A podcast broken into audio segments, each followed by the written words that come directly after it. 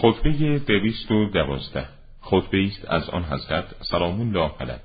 هنگامی که یاران خود را به جهاد با اهل شام تحریک میفرمود. خداوندا هر بنده ای از بندگانت که سخن عادلانی ما را شنید که تجاوزی در آن نیست و اصلاح کننده است و افساد کننده در دین و دنیا نیست. و پس از شنیدن آن جز تمرد از یاری تو و درنگی کردن از عزیز داشتن دین تو راهی در پیش نگرفت. ما تو را علیه چنین شخصی به شهادت می‌گیریم ای بزرگترین شاهدها در ادای شهادت. و به شهادت می‌گیریم هر آنچه را که در زمین و آسمان هایت ساکن فرموده.